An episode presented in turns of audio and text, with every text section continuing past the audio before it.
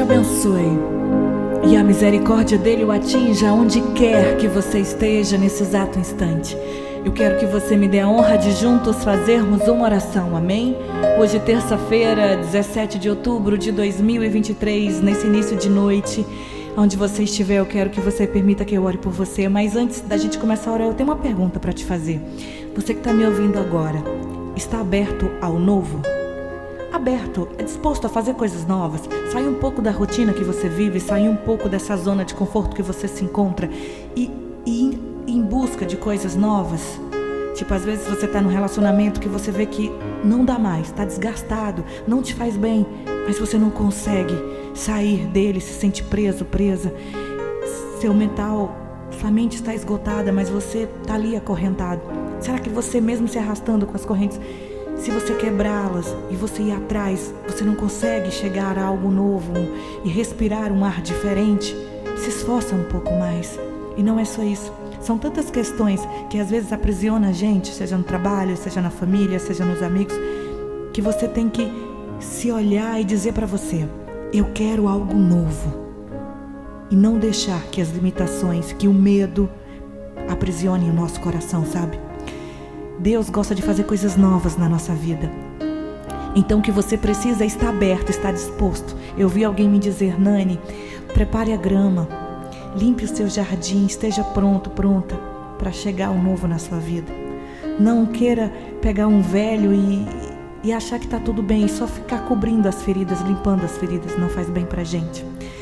Você pode olhar para mim agora e dizer nesse início de noite, Naninha, eu quero algo novo, mas eu já passei da idade. E se eu, Nani, disser para você que o Roberto Marinho comprou a TV Globo quando ele tinha 63 anos? Aí você fala, ah, Nani, mas é o Roberto Marinho. Tá, tudo bem.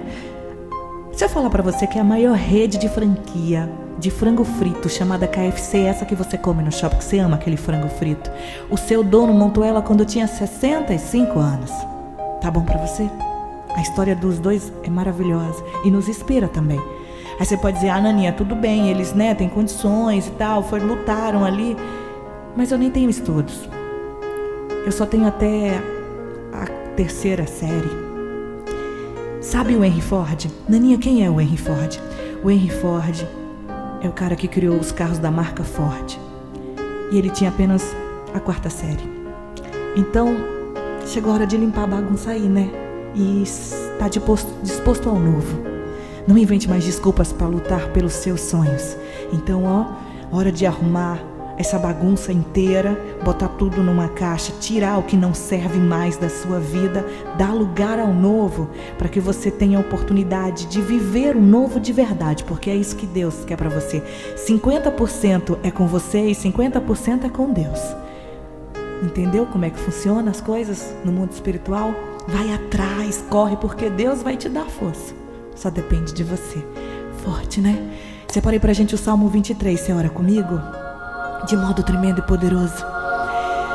O Senhor é o meu pastor e nada me faltará. Ele me faz repousar em passos verdejantes.